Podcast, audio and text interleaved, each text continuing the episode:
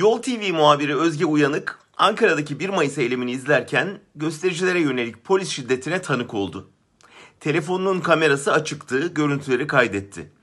Polis durumu fark etti, basın kartını gösterdiği ve Yol TV muhabiri olduğunu söylediği halde Uyanık'ın telefonunu yere atıp üstünde tepindi. Telefonu ezerken bir yandan da niye eylemi çekiyorsun genelge var diye bağırıyordu. Genelge dediği Emniyet Genel Müdürü'nün imzasıyla 27 Nisan günü yayınlanan hukuksuz bir talimat. Bununla eylemlerin görüntülenmesini yasaklamaya çalışıyorlar. Sadece eylemleri değil tabii ki polis şiddetini de. Ve sadece görüntü alanların değil, görüntü alacağından şüphe edilen kişilerin de engellenmesi ve haklarında adli işlem yapılması emrediliyor. Öyle geniş bir yasak.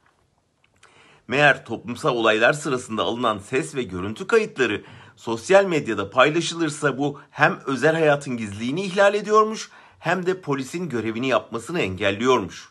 Sanki polisin görevi insanları eziyet etmek.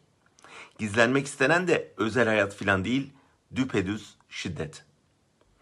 Unutmamak gerekir ki cep telefonu kayıtları olmasa ne ABD'de George Floyd'un nefessiz bırakılıp öldürülmesi görüntülenebilirdi ne de Türkiye'de 1 Mayıs'taki polis şiddeti belgelenebilirdi.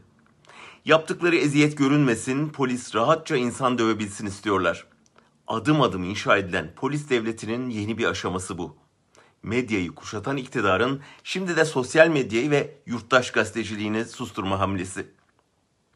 Ne var ki ve iyi ki Özge Uyanık'ın üzerinde tepindikleri telefonunun kamerası kayıttaydı. Önce eylemcilere yönelik şiddeti, sonra da kendisini tekmeleyenleri kayıt altına aldı. Bugün 3 Mayıs Dünya Basın Özgürlüğü Günü.